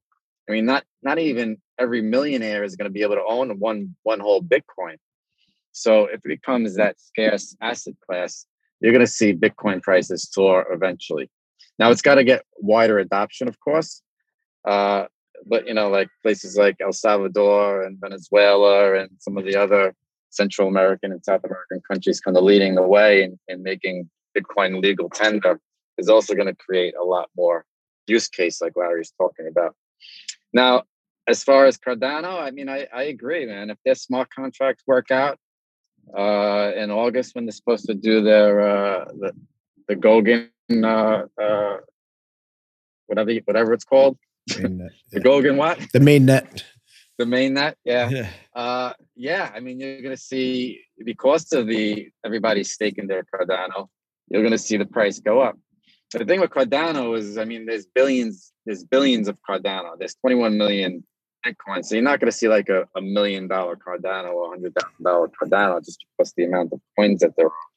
But I, yeah, it wouldn't surprise me to see Cardano shoot up between five and ten dollars um, and, and you touch on something you you touch on something very important that it took me a little bit of time to wrap my mind around and i feel that everyone just entering the space doesn't quite understand is like the total market cap of a project or a coin. Um, because people just look at it and they're like, oh, Cardano, it's only a dollar fifty, it's cheap. And but realistically, though, is there's so many Cardano in circulation that yes, it's cheap, but it's only going to go up so much because the total market cap can only be so much for one project. And then there's yeah. other people that won't get into like Litecoin because they'll, they'll look at it and they'll be like, okay, I don't want to buy a $250 coin, but realistically is like, what is the market cap? So that's the, the, the thing that a lot of people have a hard time understanding in this space yeah. is that just because one, and like, that's why all these shit coins took off is, you know, you would, you would for like a thousand dollars, you could have tens of millions of the shitcoin. And everyone would go into the mindset of, well, if it just gets to a dollar, I'm going to have $10 million. Or if it goes and, to the price of Bitcoin, which eventually yeah, maybe it'll go to the price oh, of $30,000. Could you imagine? Oh my uh, goodness. But, oh yeah. But even then, like there, there's a weird mindset. And this is, this is how, uh, and this is a, this is a big thing that, that everyone needs to be aware of is with a lot of these small coins, they have hundreds of trillions in circulation. And so you can buy a bunch and you can have, you know, 10 million of a coin. So people always go with this mindset of, well, if it just gets to a dollar, I'm going to have 10 million. The problem though is that they don't realize how much work it is to move one decimal place over. So what winds up happening is like if you do the math for that coin to get to a dollar, it would wind up having to be like hundreds of trillions of dollars. It would have to be worth more than the Dow Jones, worth more than every, you know, financial system that exists right now. And it's not realistic. But the problem though is that it lures in younger investors and people that don't quite understand with this promise and that like weird mindset of like if it gets to a dollar. We see it with Doge. And actually Doge might get to a dollar. I do think it wow. will. That's a rare case though. That's that's that's one that is really I mean and and you know talking about Elon Musk like how much just one person has been able to fluctuate the market. I think that's a big worry for a lot of people as well. It's like, how can I invest in something when someone tweets something and the whole market can crash by 40%? And I think fundamentally there's a, there's some deeper issues that kind of take place, not just him saying some stuff, but there is this idea of, of FUD, right? Fear, uncertainty, and doubt that comes in play big time in this market. So every little piece of news, whether a government, you know, adopts Bitcoin or they say they're going to have regulations or there's a new tax code on what Bitcoin and all this different stuff, every time a little article comes out, it, it, it, shifts the market dramatically, which is really fascinating because it, it is a lot of speculation right now. And there is a lot of just that collective narrative towards this space that is really quite fascinating. But eventually, once enough people adopt it, like we talked about, 1% of the world is really engaging in this in, in some sort of way. Once it starts getting to, you know, half the world plus, it's really as a market going to start stabilizing where it's not going to be as volatile. And back to the incredible opportunity that you have to get in before it stabilizes, it's there's there's going to be a huge transfer of wealth. I just can't say it enough. And you know, I, I, I talk to my friends, and I think they're starting to get more interested, but they they look at it from that mainstream narrative of like, oh yeah, Bitcoin, like this, that. And it's like, even at thirty seven thousand dollars, like I've heard some experts talk about. Because I listen to some real smart people who are economists that are really getting into crypto space. And one guy talks about it's it's going to be at least you know one to to ten million dollar Bitcoin in ten years just because of the scarcity. And then once yep. that starts getting adopted, all of the money that's going to flood into all of these other these other coins and technologies, it's it's going to be astronomical. It's going to be astronomical. There's no doubt. There's no doubt it's going to be astronomical. Um, this is just the tip of the iceberg. Listen, at the peak of the, the 2017 bull run, we're still in the billions of dollars. Yeah, I think it was like 100 or 200 billion total market cap in all of crypto, and we're we're we're approaching. We're at one and a half trillion right now. We did get up to two trillion before that market correction, and that's I mean, talk about the amount of money in the world. I mean, we just printed as a government six trillion dollars just for this one time like stimulus package. You know, so the amount of money out there that's really going to start flooding into this, you know, like we said at the end of this bull market, which a lot of experts are saying, you know, a year, two years, still very early in this next bull cycle easily get to eight to 12 million or trillion dollar market cap total for the crypto space. That's an 8x just, you know, as the market. And so you can find some different coins that are going to outperform um, because you really believe in them. There's just, it's exponential opportunity. Well, you know, you're touching it you're touching on something that that that kind of concerns me and it's it's it's i'm creating a lot of awareness around is that to get to that point to get to that like 8 to 12 trillion dollar market cap eventually institutional money needs to get introduced into the space. So i think one of my primary reasons to, of getting into crypto was because i got tired of the market manipulation in the stock market. It's just like for me it's been a losing game so, you know, getting into this space is there's a lot less of that manipulation. But we're seeing this time around, unlike 2017, unlike the the, the and 2013, which was the other, you know, bull market for for crypto, we're seeing that there is this institutional investment coming into the space and it's good and bad and it's something that we need to have awareness around because we won't get to that 8 to 12 trillion dollar market cap unless you know apple and facebook and all these other companies start to buy into the space but it comes with a dirty edge of that blade and that means that there will be people who are able to manipulate the market. And we saw that this last crash was absolute manipulation. And that the, that's the thing that that concerns me and I have a lot of awareness around is that this is just eventually going to be some of the same machinations that we're seeing in the stock market where there's going to be the hyper wealthy pulling levers. And if they want to make a coin crash they can make it crash within an hour. And you know but these are the things to be aware of is is that's the danger that's the risk and that's why there's so much upside to the space is because if it wasn't dangerous if there wasn't risk if it was easy everyone would do it mm. let's talk about that a little bit because the, the, ability for these kind of big they call them whales the billionaires that can really manipulate these markets because the market is so kind of minuscule to other markets like if they go in and buy a hundred million dollars worth of bitcoin i mean that really can shift the percentages pretty dramatically and I guess the fear is like without you know eh, you know the, the the the, stock market you know the, the regulations and stuff like you can really say like who's really running the stock market they're still able to manipulate it even with regulations and they pay fines all the time of hundreds of millions of dollars because of these insider trading. And it's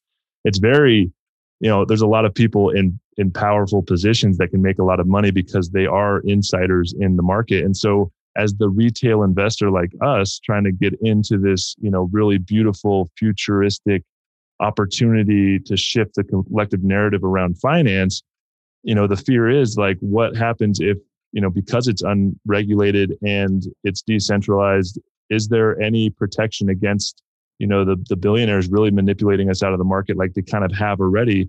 Or does it survive through that because of the the base foundation of the technology and the decentralized you know part of it I like to get into that because uh, here's the thing: we've had some crazy, crazy ups and downs lately. We had an over fifty percent drop in Bitcoin recently. Um, market manipulation, sure, but you only lose out when you get shaken out of the game. You know what I mean? There's a lot of people doing leverage trading that got all their longs leveraged and, and liquidated, and their shorts leveraged and liquidated.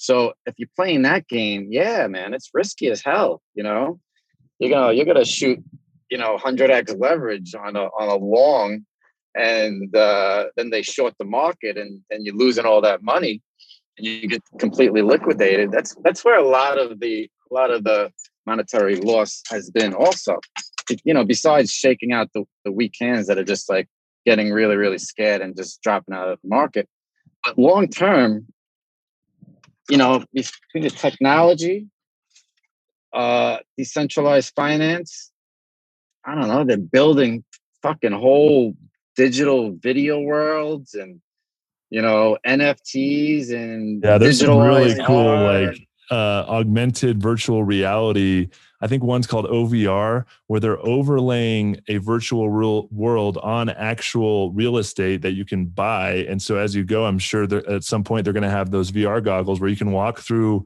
let's say, New York City, and it's going to you're going to drop into a new world, and you can actually purchase digital real estate and create something within that real estate that you really want. And so it's this geo-located virtual reality that we're creating, which is quite fascinating. Let's let's widen the lens out a little bit on where the future's headed and this technology because it's kind of trippy. I don't know if anybody's seen Ready Player One. I love that movie, but it seems like we're getting to a place where we are almost like bound to get, you know, intertwined and plugged into technology. It's it's already such an integral part of our lives. Obviously, we're we're we're a form of cyborg having access to our, our phone, which is a, a basically a window into infinite information and potential, which is basically like the physical manifestation of what consciousness is at the palm of our hands.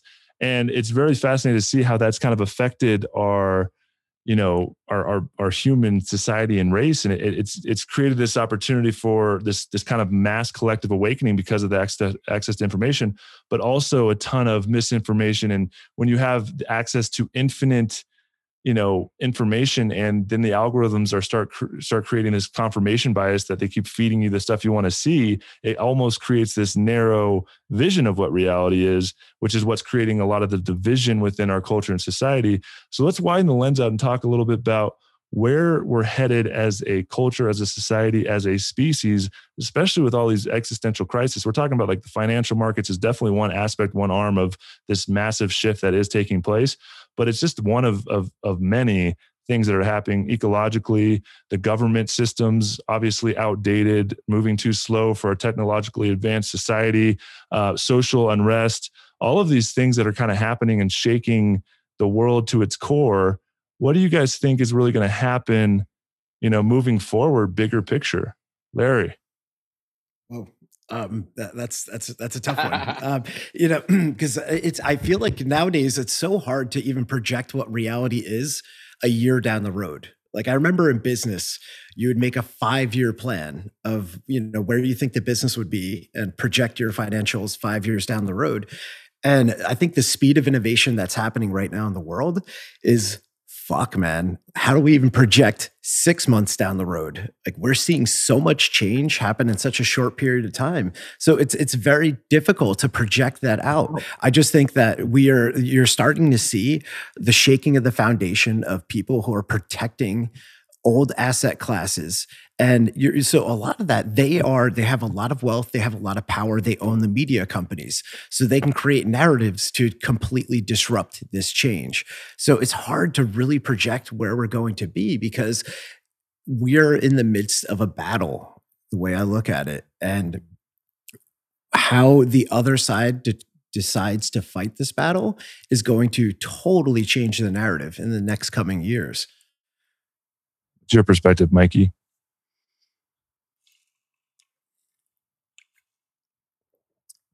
Hello, are you muted? Oh, he's muted. Are you going to the bathroom? I'm muted. He was going yeah, to I'll the bathroom. back. All right, so you give me your perspective, and I'll come back with mine. Oh, okay, cool, cool, cool. Um, so what are we talking about? Let's talk about. There's there. It does seem like there is this this battle, right? And it's bad. It's a battle for the minds and the hearts of of people, right? And it almost you kind of wind that lens out. It it, it seems to me that there is this the spiritual component, the spiritual battle of people's real souls, right? And the energy and the essence of who we are individually and giving that power away to these these power sources that have been in control for so long and right now we're going through this shift where it's becoming pretty apparent and obvious that there is a narrative that's being pushed and i think the beautiful thing about that is you look at the narrative and you, you it's easy if you're not connected with other people and having these types of conversations to think fuck, the world is like it's getting really bad, it, and, and it, it there is a certain truth to that. But the reality is that it's getting so bad in such an obvious way that a lot of people are waking up to it. And so I truly believe there is this revolution at, at hand that is happening. And I've, you know, I know you guys know, like I look out in the world and I'm very optimistic because I see so many people starting to question the narrative, question their own reality, question their stories. And what does it mean to wake up? it means to have an awareness that you are the creator of your own reality, taking that power back, not giving it to a fictitious government that is just a story that literally is in existence because we give it power as a population.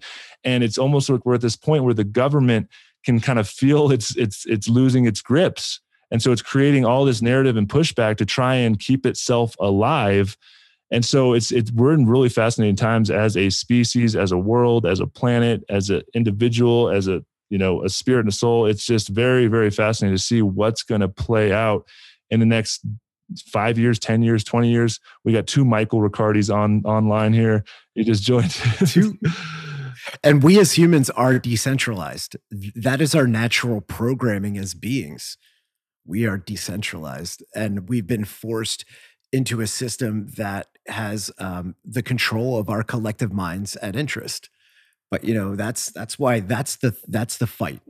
We're fighting for our souls and yes this is just a tool that we're using to fight for our souls but realistically we are decentralized. We're not meant to be controlled and that's what we're fighting for. Oh yeah. I agree. All right. I'm in there Ooh, he is, look, back at in look, at, look, look, at that handsome man wearing I'm scrubs. Home, back in the office ready to go I agree, man. We're in a battle. We're in a battle. We're in the battle for our autonomy, our sovereignty. Uh, are we going to be, you know, kowtowing to everything that the government says, the banking system says? Uh, are we going to be able to use our finances the way we want to use it? And, you know, and what are you going to do? Like, what what do we do if, if the U.S. shuts us down? Like, do we do we stay? Like, what do we leave? Do we go find somebody someplace else that that allows us our, our sovereignty and our autonomy? Like, these are like these are questions that I've been thinking about a lot. You know, like, what if the? I mean, dealing with a lot of these lockdowns and all the crazy stuff with uh with with COVID and listen, we all love the conspiracy theories, right? I know Joe loves conspiracy theories. Yeah, I, there's so many of them out there. It, it, it, they're just looking at reality and what we've created. Like, for example, one one simple thing is the education system. It has become so obviously apparent that that system is broken, outdated, and not actually teaching humans how to interact with reality, how to empower them. And you look at that and you say, well, why is financial literacy and emotional intelligence not taught in school? what's what is the deeper narrative i don't know but you know and i think a lot of people they look to conspiracy theories because there's this need for certainty as human being a human is like i want to know. And so i think the problem is people attach to these different stories as truth but i think you need to keep that inner skeptic alive and be curious and question. And i look at all the conspiracy theories i don't know what's true what's not true because there's infinite experiences and stories happening simultaneously right now. There's no possible way for me to know but i do know that something is going on and it, it, they don't have our best interest in heart because you look at just kind of the collective story and narrative that's being put into place it's becoming very apparent and i think it's becoming very apparent for a lot of people. Yeah man i agree. I agree it's it's uh you know and i try to look at it like yeah i don't i don't i don't necessarily believe anything but i i look at how things are playing out from my own experience. And uh yeah, I'm preparing myself for kind of anything. And I know that blockchain and crypto and decentralization is part of my sovereignty and autonomy and freedom. And uh, it's going to be part of a lot of people's sovereignty, autonomy, and freedom from people in the Western world to people in, you know, the Africa and, and Asia and India and people who are unbanked in Latin America. It's going to change people's lives. There's no doubt. There's no doubt. And I think, you know, there's one thing that we have, right? We have numbers, right? We have numbers. And when it comes to like the the the the financial institutions getting involved, like what happens if they got involved and then they weren't involved? Like, would we let crypto die? I don't know. I don't think I would let crypto die if the financial institutions. I'd be like, all right, fuck you. I'm still gonna I'm still gonna participate in decentralized finance and the NFT world and digital video worlds and uh, all these other smart contracts and blockchain technologies. I don't know. But that's what's so inspiring about what's been happening in the stock market with um, the you know meme stocks, as I call it. What's inspiring is to see that there is now this uprising of people, real retail investors, people who have gotten tired of being fucked over by institutions that are now in the case of like GameStop, AMC, and all these other um, you know companies, is that now they're squeezing the shorts. They're they're they're taking the machine that has made people hyper wealthy and they're turning it against them. And that's the thing that's inspiring to me is to know that there is the potentiality for us as beings to organize and actually flip the game board because that's what needs to happen. It's time. You know, I think all of us are, are tired of being controlled. And the thing is, is that the control used to be a lot more subtle. Back in the day, okay. um, you know, it used to be a lot more subtle. We wouldn't really see what happens behind the scenes in politics. And they're a lot more smooth about passing policy that didn't serve our best interest. But what's interesting about today's times is that now everything's recorded and these people who are supposed to represent us are absolutely just robbing us in blind but they're robbing us in blind daylight. They're not even trying to hide the fact that they're they're not in our best interest. They there used to be a little bit of couth that existed where they they would say one thing and do another. And now i think what we're seeing is a lot of these politicians are just they, they don't care anymore. They are not they're so obviously not serving our interests. So what is the next option? How can we opt out of the system and create something that's managed by people? Mm. and that's the bigger you know message i see. And hopefully blockchain and everything else is the the foundation that that makes that happen. But a shift does need to occur because all of us are very disenfranchised. I Mm. don't feel very well represented Yeah. Yeah. I think it's that you go back to the base foundation of what, what was the government in the US created for? It's created for the people, by the people.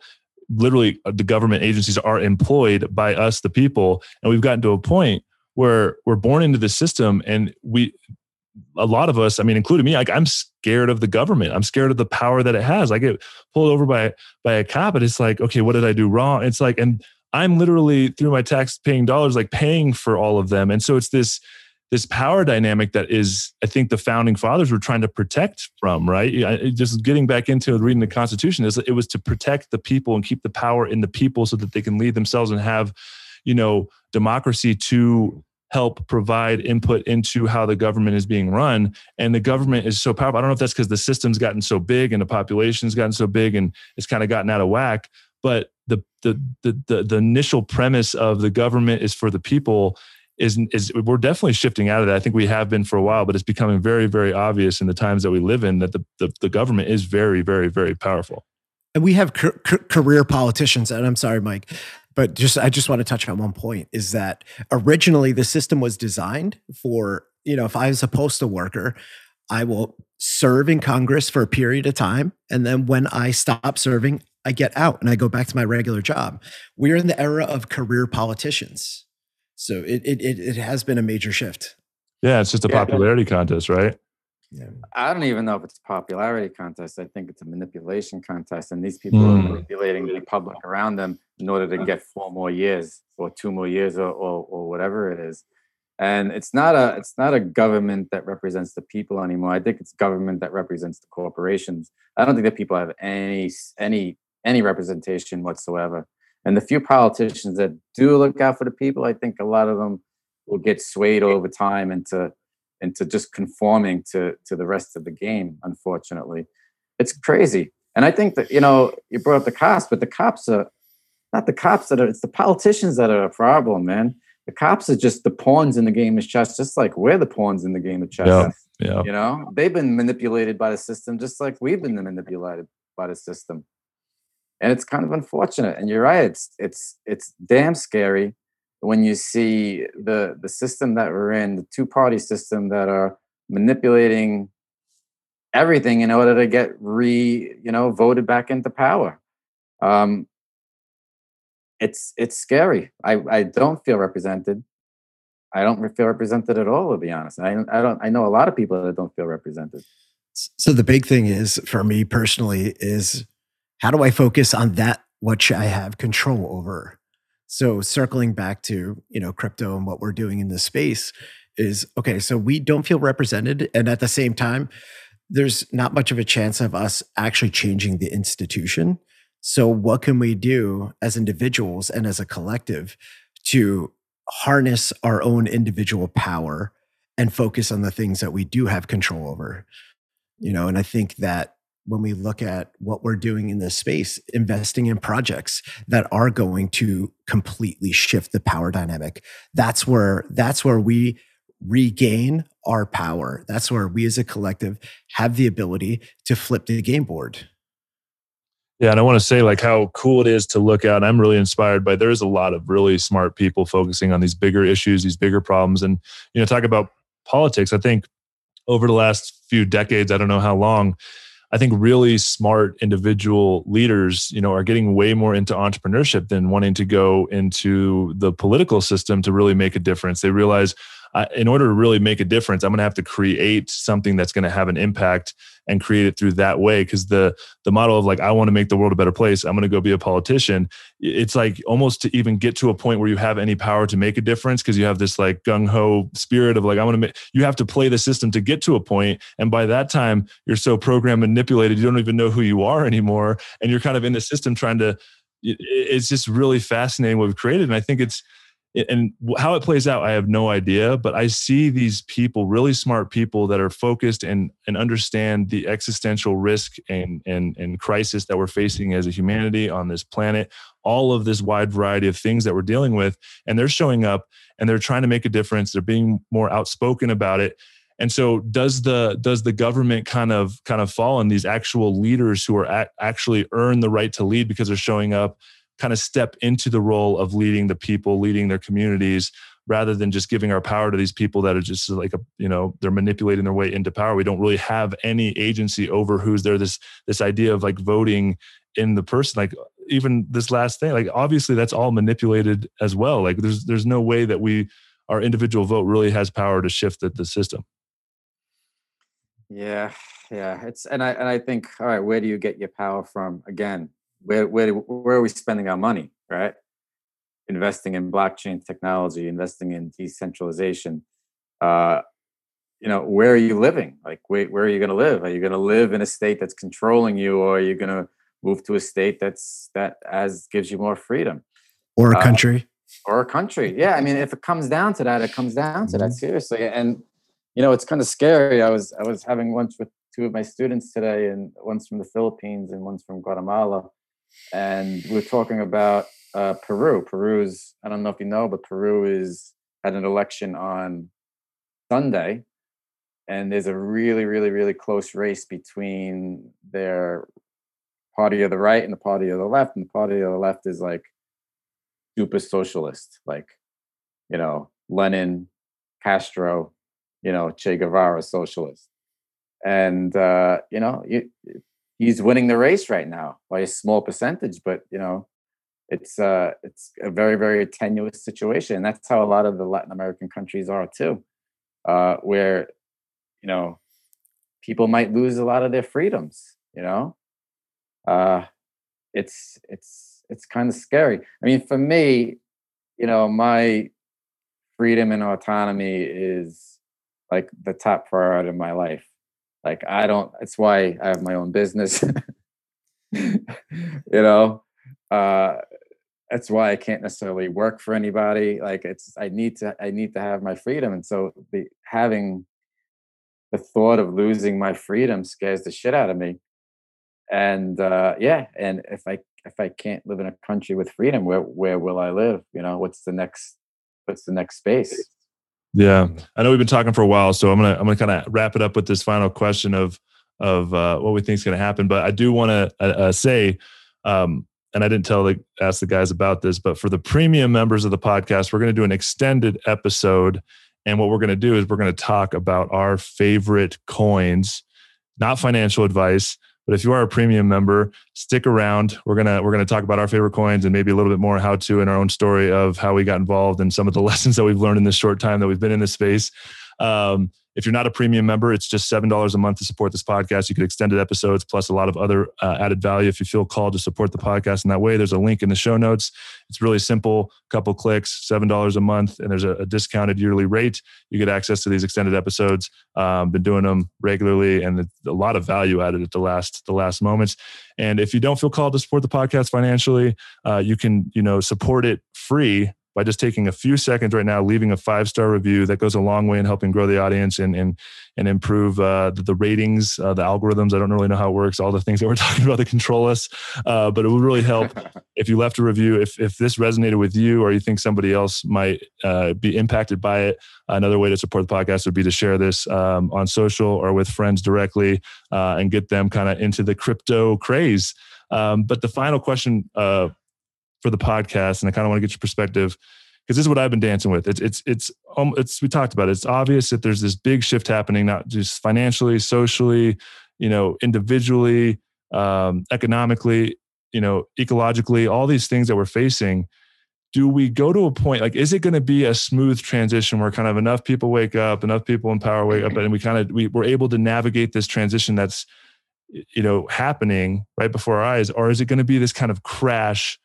Burning of the phoenix chaotic times that we're going to have to navigate and really survive. Does it get to a point where it's really like kind of a frightening place to live and all the stories that we've created are kind of out the window? Because it's like you know the system is really fragile. It's what we've i've been a, a part of a few different things and we, we kind of go through our everyday life taking a lot of this stuff for granted and i think it is very fragile and and and one little thing could happen and we're facing multiple things that are transitioning. So what are your guys perspective? We'll go with larry first on you know what do you think is going to happen during this kind of collective transition is it going to be a chaotic time how do we navigate it so will it be smooth well n- no if you look at things in the short term because yeah, volatility exists and it's being ramped up right now in the world that we live in because technology and the availability of information is changing things very quickly.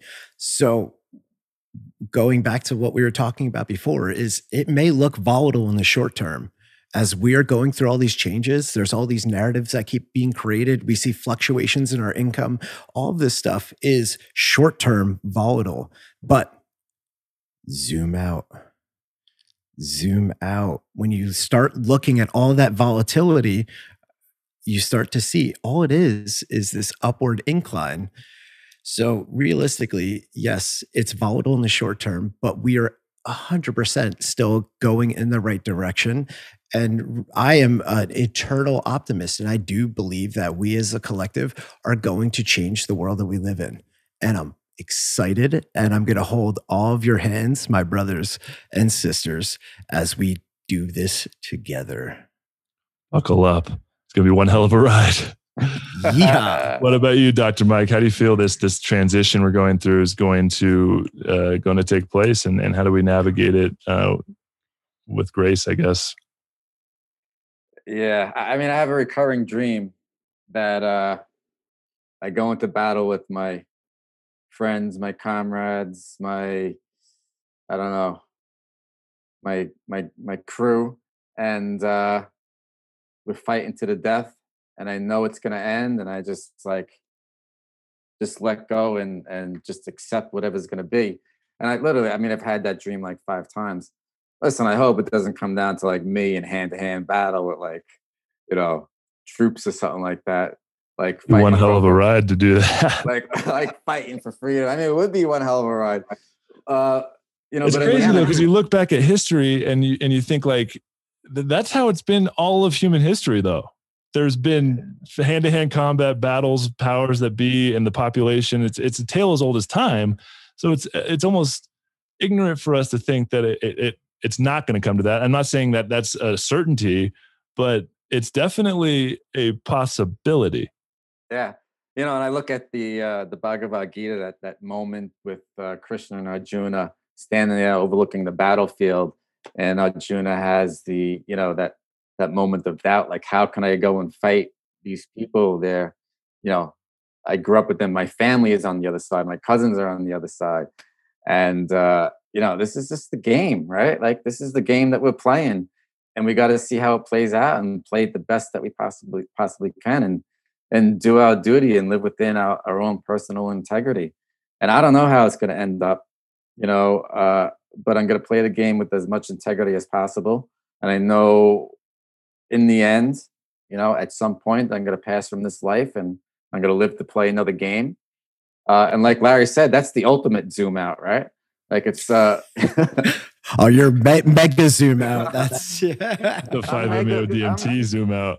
I'm, I, you know, but I do. I do the mega zoom out a lot. It's like, all right, like, you know, someday I'm gonna go down, right? Like it's it's it's inevitable. I'm gonna go down, and I'm like, how am I? You know, how is that gonna happen? And uh, it's it's gonna go looking looking it straight in the face and accepting whatever that reality is gonna look like. And there will be something on the other end of that, just like there will be something on the other end of this.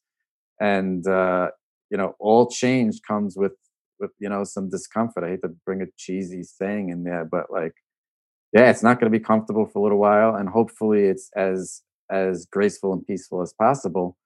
But there's going to be some some things that are going to be torn down for sure. Yeah. Yeah, I love that you talked about the Bhagavad Gita because when you before you said it, I was literally popped into my mind. It's and that if you haven't read that book, it's it's really a powerful spiritual text, and and the deeper uh, metaphor of it all is you know whether you're going to battle or you decide not to like it's your duty it's the game that you decided to play if you zoom out into this experience as a whole humanity as an energy on this planet we are in this game it's and and let's play it to the best of our ability. Be be in alignment, be integrity. Start understanding who you are on a deeper level. And I'm reading this book right now, and it's really quite potent. Is only fear dies, right? And so if we can play the game, and it remind me of the Bhagavad Gita, it's the fear of making the wrong choice or the fear that keeps us from living fully. And so if there is this this chaotic time, this this end worlds thing that we have to navigate, I think a big thing is finding community to support you through that is very important. But to know like if it happens, like go live the game, go play the game, go survive, go do your thing. And when it comes to an end, realize that the game is infinite and it might not be in the same experience, the same iteration of time, the same ego construct personality, but the energy of who you are, I promise, is going to continue on. You are connected to something way greater than yourself. And I think it does come back to this, this spiritual path to navigate these times. You have to really start going inward and figuring out who you are and and and and how you want to live this game uh, before you can really navigate it because a lot of it's out of our control. But control your controllables but that that's the that that is the ultimate ultimate zoom out because we've been taught to be individualistic but realistically is we do have to zoom out and say okay me and my needs as an individual like fuck all that like what am i in the collective what am I doing for my community? What am I doing for my mm-hmm. state? What am I doing for my country? What am I doing for the world? What am I doing in the intergalactic plane? You know, I mean, the, the, the, we do need to really consider, you know, that is, if we can just get out of our own minds and out of our own selves, that we do need to once again zoom out. Zoom out. It's not full just, circle. Here we go. Yes yeah and showing up and being of service to something greater than yourself will help you navigate anything because it, you can tap into an energy when you're showing up and really wanting to, to, to make the world a better place be of service no matter what it is really trying to make a change in your own life and the people that you love through the presence that you embody that's really how you can navigate any situation and that's really what you know it's so funny look out in the world and and, and especially our country like we value freedom so much but you know, I ask you if you're listening to this, how free are you really? Because the only freedom is the internal freedom, the mental freedom, the ability to live in a state of equanimity and joy in any given circumstance and navigate life with this presence. And it doesn't mean it's not going to be challenging, it's not going to be hard, but if you can navigate it, um, you know, with this with this grace and this understanding that it's all a part of the experience of being human, uh, really can help you navigate navigate anything. And I really appreciate Larry, Mike, going on this journey with you. We're going to make a fuck ton of money. I'm telling you what, we're going to the moon. And for you premium members, stick around. We're going to talk about our favorite altcoins, some of the lessons we've learned in the market so far, and hopefully we can make some money together. If you enjoyed this podcast, I would love to hear from you. I know it's kind of a, a, a unique podcast, but if you liked uh, Larry and, and Mike's you know perspective and us talking about crypto and some of this other stuff, let me know. Reach out to me. I'd love to do some more of these. If you're watching it on YouTube, make sure you hit subscribe if this is something you would like us to create, maybe like a YouTube weekly channel, and we could just get on here and talk about crypto and life and all those other things, I think that'd be a lot of fun too. Let me know. I'm totally open to making content that really resonates with you guys. I really appreciate the support, listening. Uh, share this with your friends, leave a review, and for your premium premium members, stick around. Any final words, Larry? Um, Seven dollars is a very modest investment for the advice that people are about to get. Love it. Mike, any final words of advice or wisdom or knowledge or experience? You know, I like, I think, I think the, the quote of the day is from Larry zoom the fuck out. Mm. Zoom out. Zoom and, out. And, and, and let me just add something. In, in, in shamanism, you deal with, you, you deal with scale, right? Like if you're feeling very small, you make yourself big you know, if something you feel is bigger than you, you make yourself bigger than that thing. Right? Like if something is bothering you that's that's local, you make yourself national. Something that's bothering you that's national, you make yourself global. If you're seeing an issue global, you make yourself universal. And uh yeah, that's the ultimate zoom out. So zoom uh, out. I love it. Zoom out and zoom in to support the podcast financially for $7 a month. If you're not, you're going to miss out on some amazing extended content. We're about to dive deep into some real, real dirty altcoins. We'll probably stick stay away from them. We don't want anybody to get get sick. I appreciate you all. Thank you for listening. Until next time. Peace.